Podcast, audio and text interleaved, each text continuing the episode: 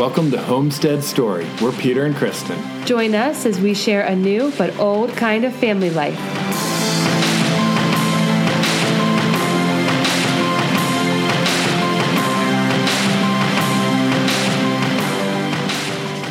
Hello, everyone. Thank you for joining us. We ended up getting a bunch of feedback after our first podcast, which was a huge encouragement. So, thank you. Yeah, we love hearing back from people. I am an extrovert in an introverted life. And i so I, I love hearing from people. So thanks to everyone who reached out to us.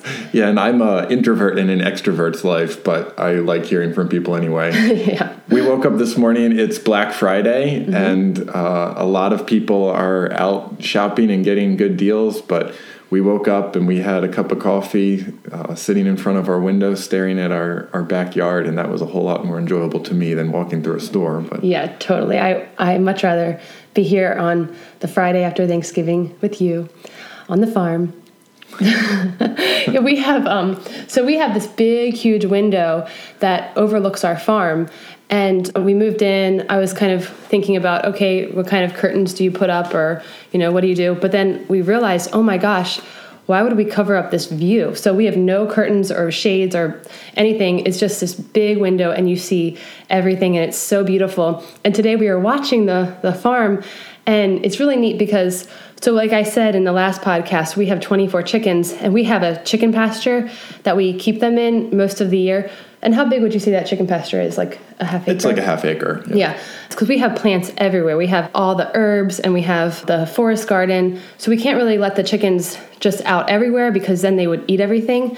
But now that everything is going dormant, I let the chickens out of the chicken pasture. And it's so fun because they're all over my garden and we're just watching them. They're like a fine tooth comb just going through and eating all these bugs and they're just turning up the soil and they're they're fertilizing my gardens for next year. So everything will just burst everything will be naturally fertilized and burst into life. Oh yeah they just roam the entire yard. It's yeah. really fun to watch them run around together. Yeah but you could never have a person i feel like our animals are the best employees because you could never have a person go through with a magnifying glass and find all the little bugs. Like i feel like they're going to get our tick population down and flies it's so cool. Oh yeah, and then just spreading fertilizer without any work. Yeah, we don't, they're free. We just have to feed them, give them water, and give and them a home. to watch. So. They're so pretty. Yeah, we saw the cat out there this morning, and she was going through the pasture and found a vole. Well, she was in your orchard. She found a vole in your orchard. Yeah, which is really great because um, when you get we get deeper into the winter, especially if it snows, and the only thing that's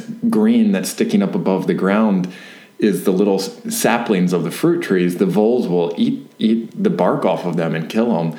Uh, so it's really great to have the cat out there hunting them. And yeah, and seeing her bring it up every morning. Pretty much, I go outside and there is a vole or a mouse laying there for me. My nice present. Oh, yeah. yeah, that's kind of gross. But she's getting like yeah, she's getting one pretty much every day. Yeah, now. but she's like she's our little employee. I mean, again, we wouldn't have a an employee out there hunting voles. I mean, that'd be pretty hard to find someone to with that skill of vole hunting.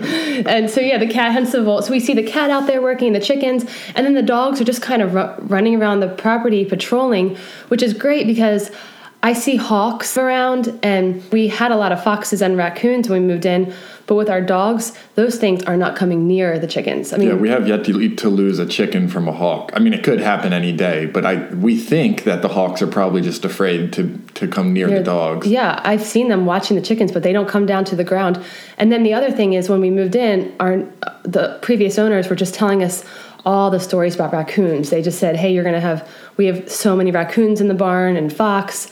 And again, with our dogs, not one raccoon, not one fox. We haven't lost a chicken. Our dogs are so great. Oh yeah, they keep them away. Yeah, so our dogs are patrolling. Uh, what other? Oh, the cows, and then the cows are eating the grass, fertilizing it. Next spring, everything is just going to be heavily fertilized and burst into life. It's just really interesting to watch all of this happening. Yeah, see all these different creatures out there doing their thing. Yeah, they're all out there working. They're so awesome. Well, our dog Blue, who I talked about, the genius dog, he's again so smart. So what he does when the chickens in the summer, when they're in their pasture, every once in a while they might escape if a, a gate's left open or something might happen and I might have a chicken escape. And so I train Blue to help me corner the chickens and then my son will like throw them over. And I only I'm not a dog trainer. I just said, "Hey Blue, help me out." Here we're going to chase the chicken i just kind of talked to him and i showed him i'm like we're going to chase the chicken in the corner and then we're going to put the chicken back and he loved it he got it right away we, he chased that chicken into the corner of the fence in the barn and then my son would throw it over or i would It's throw the really chicken helpful over because when a chicken doesn't want to be caught, it's really you cannot hard. chase a chicken oh my gosh and they zigzag and you're looking like a they idiot don't they run kind of fast and then they flap their wings. They don't really fly, but Yeah. that makes them run a whole lot faster. But Blue's like a rocket, so he just goes after these chickens and corners them. When we first got him, I think he thought it might be fun to attack a chicken, but we were like, no, don't do that. He got that. He learned, don't attack the chicken, just chase it into the corner. But now that the chickens are out, he was all excited, thinking, "Oh, great! I get to chase all the chickens." And we, I said, I just looked at him and said, "No, Blue, we're not chasing the chickens. They're allowed out now." And I swear, the dog can understand me. He does not chase the chickens. He's so smart. I have not seen him chase a chicken. He is so smart. I love he that herds dog. the chickens when we need him to, and then just leaves them alone when we don't. that Craigslist mutt, you know, that nobody awesome. would have wanted. I don't know what I would. He is so helpful. He's Right. so great. And Bella, our other dog, the one that was really bad, she's just huge and she's just terrifying looking. She looks like an Arctic wolf, and I think just the sight of her keeps oh yeah. keeps animals away. Yeah, the so sound we- of her bark. Right. We we we didn't know any of this a few years ago, but the whole point of coming out here and setting up the homestead is that all of this stuff works together. So everything has a purpose and a function, and so it's really neat to as we learn more and more how to get the chickens to work for us and the dogs to work for us and the cats to work for us and Mm-hmm. everything fits together into this neat um, symbiotic Yeah, yeah. We don't have any um, help really on the farm. We don't have anybody that we hire, anyone that comes to help us. But our animals are just such a huge help, and they work for food. yeah absolutely so and shelter. So and that's, how great. we're yeah that's how we're trying to do a lot of things you know we like if you had asked me what was it like to grow a vegetable garden before i would have thought that sounds like a you know a lot of work You know, a whole bunch of weeding and watering and Mm-hmm. all kinds of tilling who knows what you have to do and the vegetable garden, the forest garden, um, the way we're working with the animals is to try and set them up so that there's as little of that kind of work involved as possible. Mm-hmm. That I mean, when you when you drive by um, a forest on the side of the road, no one's doing anything for that, and if it's you know it can be thriving. So Yeah. we want to we want to be trying to do the same thing here. Yeah, exactly. Work with nature. You know, nature has a way to make it it all work. So today we're going to talk a little bit about the why, the deeper why we're here on the homestead. Last episode we kind of just introduced ourselves and how we got here. And today we wanted to share a little foundation of why we're here. And it's really interesting because we did not know why we were doing this. Like before, like a, over a, a little over a year ago when we moved out here, we kind of felt this desire, we felt this call, this excitement. We wanted to get away from congestion. Yeah, and and we didn't really understand the deeper why, and that's really been op- like our eyes have just recently started to open up to this, and I think in ten years we'll e- understand why even more. So we kind of, like I said before, we stepped out in faith without understanding how it would turn out or why we were doing it. We just knew we had this desire, and now we're starting to see why. We're getting really high quality food, and that's one of the big reasons, but it's definitely not the biggest reason. yeah, high quality food, healthy food, that is a big part of it. But again, like Pete said, that is not the only reason. And we don't eat perfectly. We know that if we tried to eat perfectly, we would fail. I mean, we live in the same culture as everybody else. We're not we're not like totally set apart. We're not self-sufficient. It's still going to be a couple years till we really get a big harvest of fruit. So, we understand that we're just going to take baby steps. And so we still give our kids junk. Sometimes we still eat junk. I mean, we had Thanksgiving dinner at my mom's, my mom and dad's house last night, and you know, two of our kids ate bread followed by dessert. you know, yes, that's- yeah. I mean, we're not perfect. that's where they're at. Yeah, and I don't ever want. So we have some friends that might listen to this podcast, and I don't want anyone to ever feel weird having us over or have to like apologize for the food you bring. Like we don't eat perfectly. So healthy eating is something that we're understanding, we're getting excited about, we're working towards. But And when you want to do something like we're doing, it takes years Yeah. to get to a point where where I think we'll be mostly feeding ourselves. Yeah, and when you're li- a culture change takes a long time. And if you've eaten a whole a one way your whole life, if you think you're just going to change everything at once, I mean that's just a really unrealistic expectation. So we have mercy on ourselves. We we don't eat perfectly. So, again, healthy eating is a reason, it's not the only reason. We are finding that one of the deeper reasons of why we're here is we are trying to raise our children and really live our lives in a culture that respects life, a culture of life. And so we're just going to kind of explain what we are finding that to be today in this episode. So, the term culture of life came from St. John Paul II, our previous pope. Oh my goodness, no, our two previous popes ago. yeah. Wow. Don't forget We're getting old. Yeah. Three popes. Oh my goodness. So so John Paul II in the 1990s, he wrote his encyclical, one of his encyclicals, The Gospel of Life, in which he address, addressed the world and he he talked about us the need to build a culture of life. He kind of said there's this growing culture of death that is a society confer- concerned with efficiency and that we need to to work to build a, a culture of life. And he's really in his encyclical he's talking about human life. And he he just restates the the value of all life in all of its forms um, human life. He really focuses on human life the the dignity we are all made in the image and likeness of god and we need to work to preserve life whether it's convenient or not um, in all of its forms. We are building a culture that respects life. Um, and that was just something that we, a lot of us grew up in, like a culture that that sees that, that we're all made in the image and likeness of God and we respect life no matter what. Yeah, a lot of people have probably heard that before because of John Paul II. We grew up uh, with that, hearing that a lot. The, mm-hmm. the the culture of life, and he was somebody who lived through communism and, and Nazism in mm-hmm. Poland, and saw where the 20, 20th and 21st centuries were going. Mm-hmm. And so he calls a lot of that stuff out and talks about really upholding the dignity of the human person. Yeah, definitely. And that was, you know, you know, we are so thankful for him for that. And I was reading Pope Francis's encyclical, Laudato Si, which is Praise be to you. And which is really cool because it, it just happened that the day that the offer was accepted, for us to buy this farm was the day that Laudato Si was released. Yeah, that was amazing because we felt this call in our hearts to get close to nature and, you know, kind of thought we might be a little crazy. We shared that story last time. And then all of a sudden, the Pope writes this letter to the world about respecting nature and getting close to nature. And we were like, oh, it just felt, it was so exciting. It felt like the biggest confirmation yeah, of what we like were doing. our mission statement. Yeah, it was amazing. It was just amazing to see your Holy Father kind of just affirming everything that you're doing. It was it was really cool. So anyway, I'm re- I'm reading Laudato Si, and I'm reading it, and I'm like, this is like everything I was raised in a culture of uh, to believe a culture of life but and and in this encyclical pope francis is upholding everything that st john paul ii said of building a culture of life but he's just taking it to a different level. So john paul ii really focused that encyclical on human life and then pope francis is taking it deeper. He's taking it down to every aspect of life from the soil to the water to to animals to plants. He's talking about all living things so we're finding that when we say we want to build a culture of life, our eyes are kind of have this year been opened like, hey, okay, that doesn't just mean human life. It really means a culture that respects all life. Absolutely.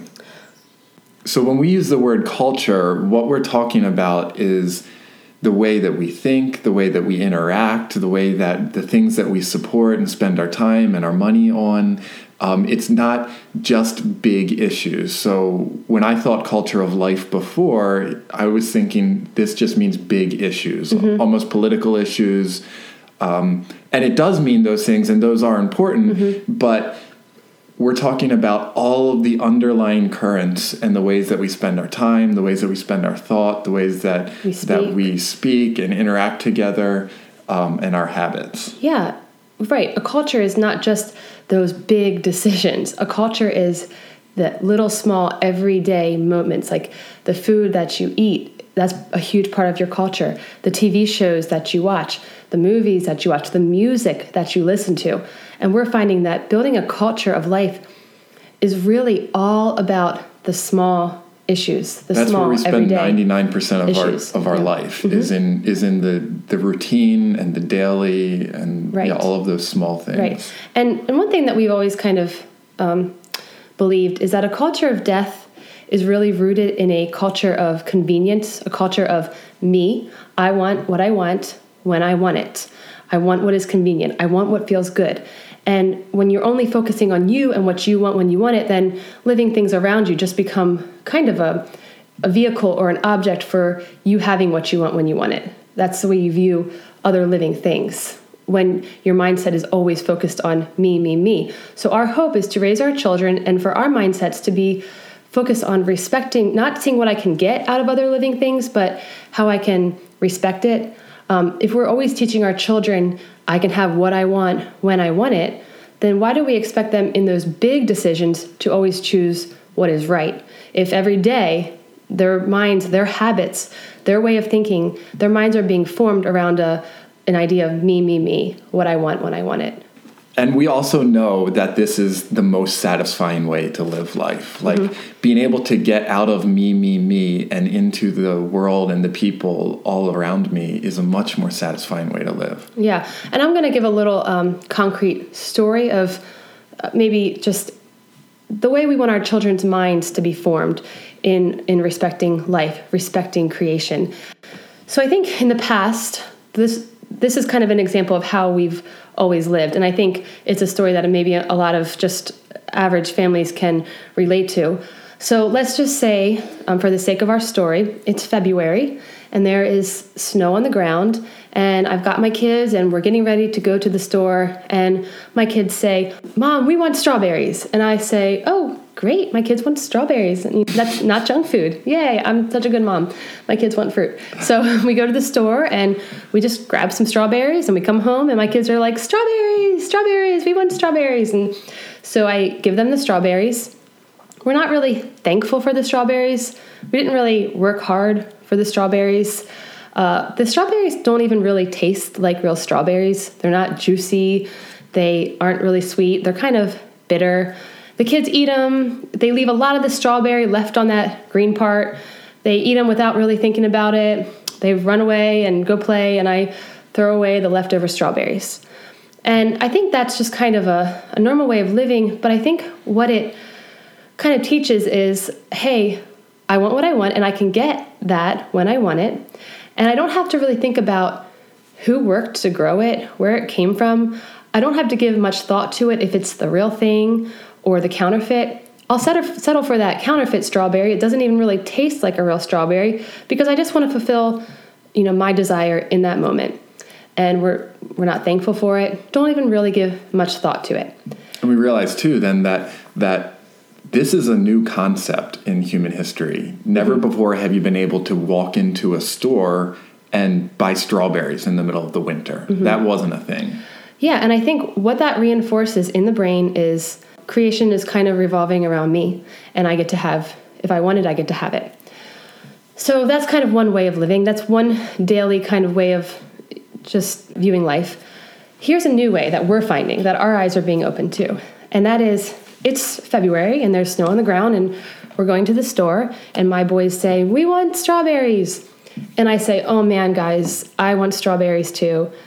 Strawberries are so good, but look, it's February and there's snow on the ground. And this is not this is not God's time for strawberries. We're going to have to wait for strawberries and we're going to wait for the real thing. And so we think about strawberries, we get excited for strawberries, and spring comes, and we go outside and we see the strawberries that we have planted the year before. And we watch them grow and we care for them. And we see them getting red and juicy. And when it's time to pick them, we go and we pick them, and we're so thankful for them because we had to wait and we had to work for it. And we saw a miracle in, in nature happen. We saw these these berries forming and and we appreciate them because we had to wait for them and and they're juicy and they're red and they're the real thing The strawberries come up. They're like one of the first things that you can get to eat for in here in Maryland. Like they're growing while it's still you know below zero every night.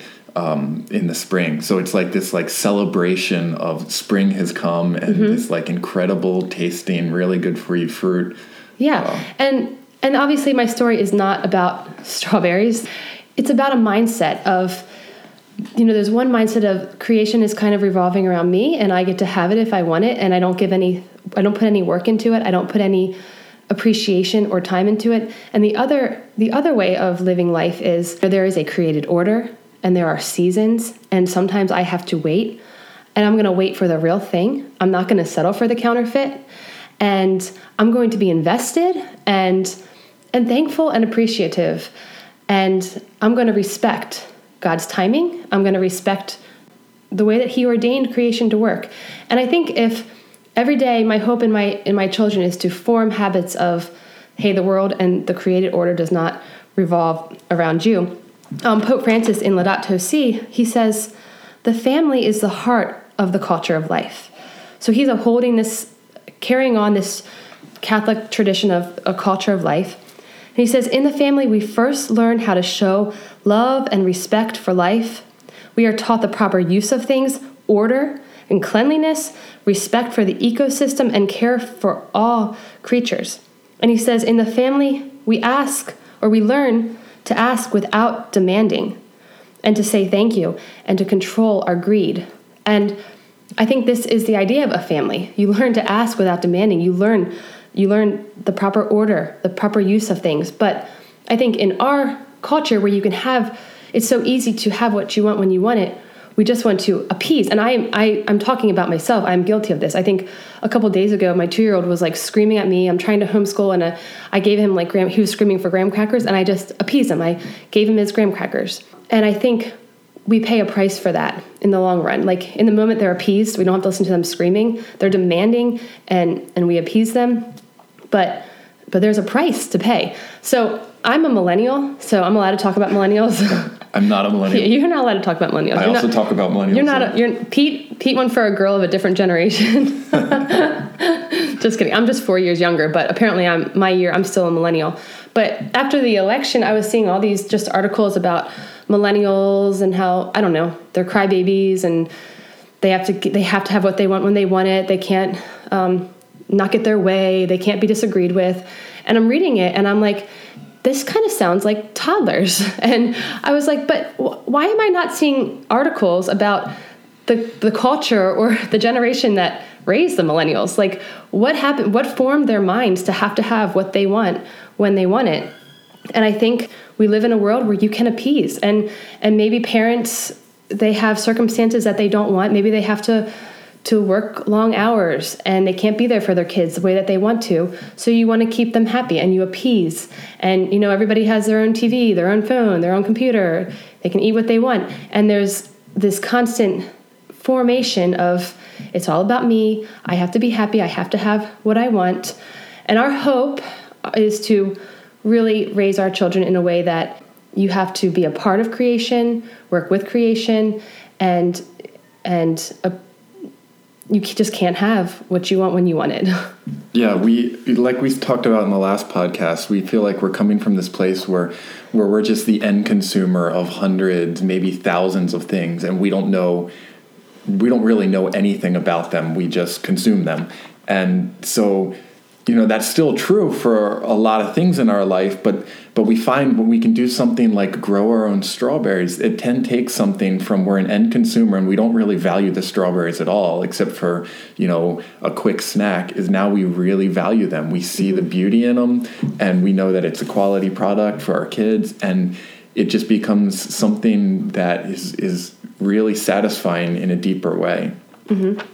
So one of the other ways that that's working for us on a daily way, in a daily basis, is every evening um, I go down to the barn with my five-year-old and my seven-year-old, and they help me do all of the evening chores. So my seven-year-old loves the chickens, so he takes care of the chickens. He feeds them and makes sure they have water and collects the eggs for the day. Um, and then we shut up the coop. The chickens will just come back to the coop naturally every night. So they'll roam the entire farm during the day and then they'll come back to the coop at night because they just naturally want to be safe and they know that's where their home is.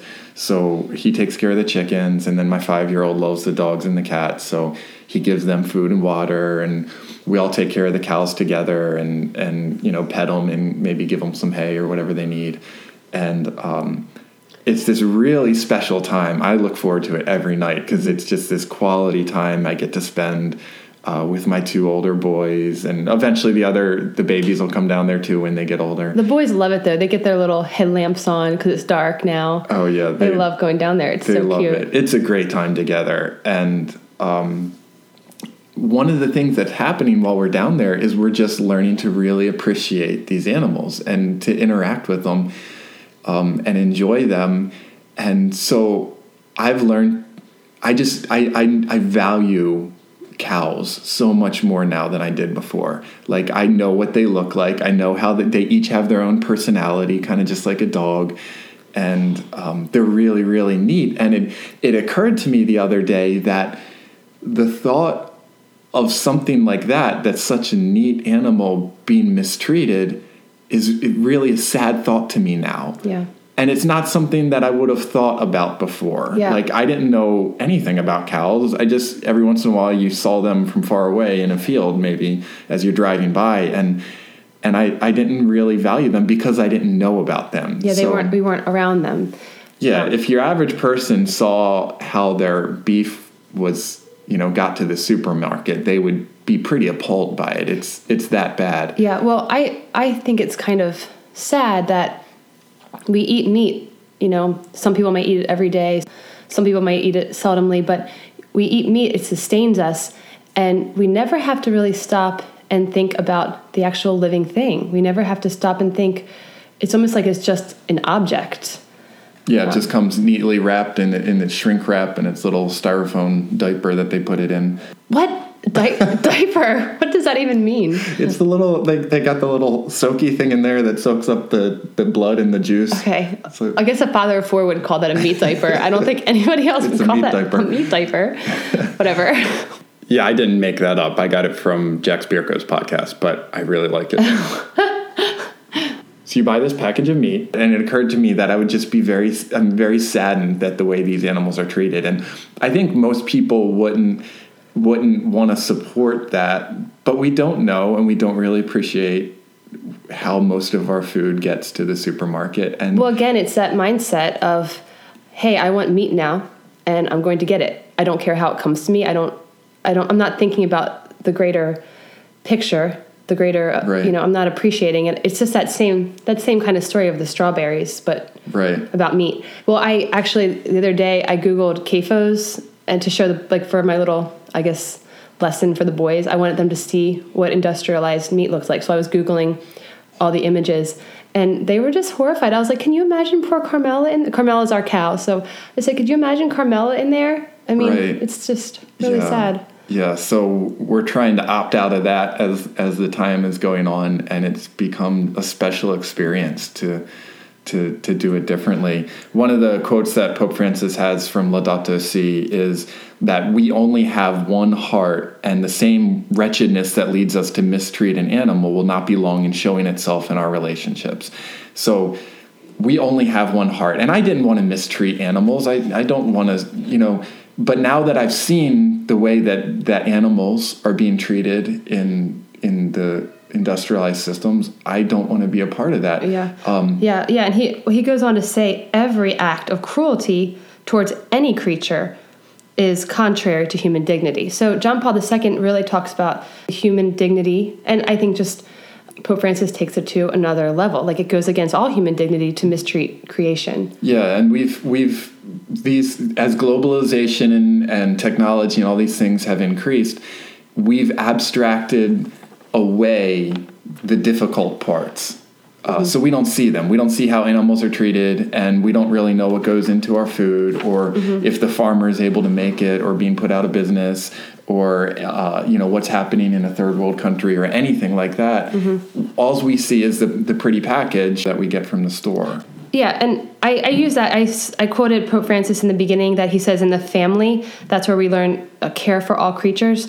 But I think sadly, in the families now, we're not really around creatures. We're not really around life. You know, you go from your buildings, from office or school or you know wherever to inside your house and we're not really around creatures and not everyone who's even listening to this is interested in having a, a homestead but i think it's important to just go to your find your local farms and go visit go be around creatures there go go learn to be around god's creation from someone else's farm it doesn't have to be all on you we have lots of local farms that you can visit and support Yeah, we've everyone eats multiple times a day. It's a part of our life. Our food is a part of our life. So gaining that understanding and that appreciation for it, however that happens, and yeah, there's lots of people that are, do much better in a city or Yeah. not owning animals, and that's great. But still being able to get that appreciation somehow for this thing that we're interacting in, with every day. Yeah, right, right. And um, Pete, when you were talking about the cows and how you were, you and the boys and well, we our whole family is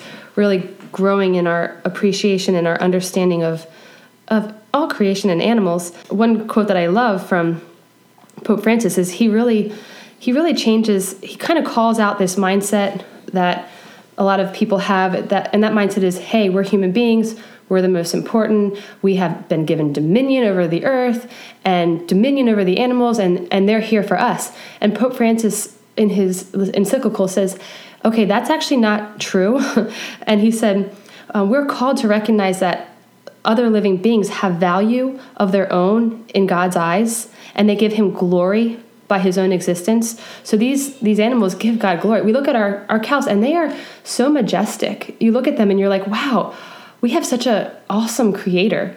This this animal is so powerful. and it was actually a funny story about the cows. They did they just carry this kind of just what would how would you describe it? Oh, there's this peaceful strength. Yeah, they this yes, they carry this peaceful strength with them. And one of the fears that we had when we were getting cows, and this will sound silly, but it was a legitimate fear.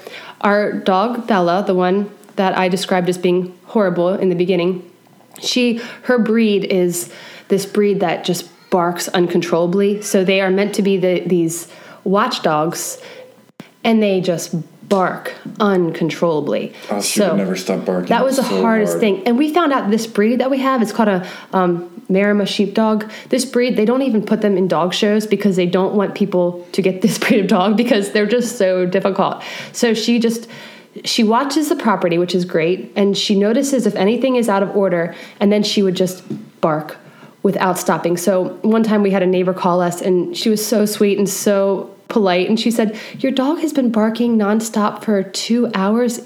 We're just worried about the dog. Is everything okay?" Yeah, And I, I had, I had tuned it out because she never stopped barking. Yeah. But I went down there and she was barking at a plastic bag. there was a trash bag that blew into a You bush gotta be kidding me. and she barked for two hours so anytime another animal came near the property she would go ballistic one time somebody rode a horse down our street and she went crazy. So we were like you know what? If we bring cows onto the property bella is going to go ballistic. It is going to be a nightmare. Like she's just going to stand at the pasture barking at these cows all day long. So we were kind of worried about that but we just said hey we'll you know we'll figure it out.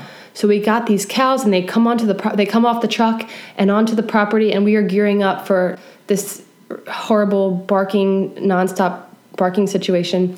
And our dogs, it was like there was just a hush over our dogs. Like they knew that there was something on the farm that was bigger and stronger and I don't know above them or something. They did not bark at the cows. It's they, they keep their respectful distance. They they keep it yes exactly. So we couldn't believe it, but you know there's just something about the created order that is just really exciting to see and and to learn about. But you know Pope Francis says, yeah, all these creatures give God glory, and he says um, dominion over the earth does not mean unbridled exploitation of nature. Um, it does not mean domination over creatures. We are called to till and to keep the garden of the world. And he says that means cultivating, plowing, working, keeping, protecting, and overseeing and preserving. So Right. There's the ecologists will call it a keystone species. Every ecosystem is supposed to have a keystone species, and that's the one that brings order to the ecosystem. So human beings are that keystone species for the for the world, and the reason um, Pope Francis uses the word dominion is because that's the word that was used in Genesis. That God gave us dominion over the earth, which is true. But I think what people, what has happened in a lot of places is people think that means we dominate the earth, Yeah. that we take advantage of it and make it do whatever we want it to. And that's the total opposite. We're supposed to be the keystone species that brings order. We have the greatest responsibility, um, and we're, we're partnering with earth, we're partnering with creation to to to potentially have a beautiful existence here and make everything work better. Um, Yeah, exactly. So, uh, throughout this podcast, we're going to be talking about that we building a culture of life. So that's why we wanted to just in this episode explain what that means. And and what we mean is a culture that respects all life, all living things, from the little grubs in the soil on up to the the human person. And we want our kids to be trained every single day. I want them when they respect these animals and they respect God's order and His creation and His timing. My hope is as they grow, they will see other people in that way as something that you respect and not something that you use for your own satisfaction, your own pleasure. absolutely. So, yeah, I think that's it for today. And we've got a little one coming in here. So, thanks so much for joining us. And again, we love to hear from you. And we look forward to next time. Have a great day, everyone.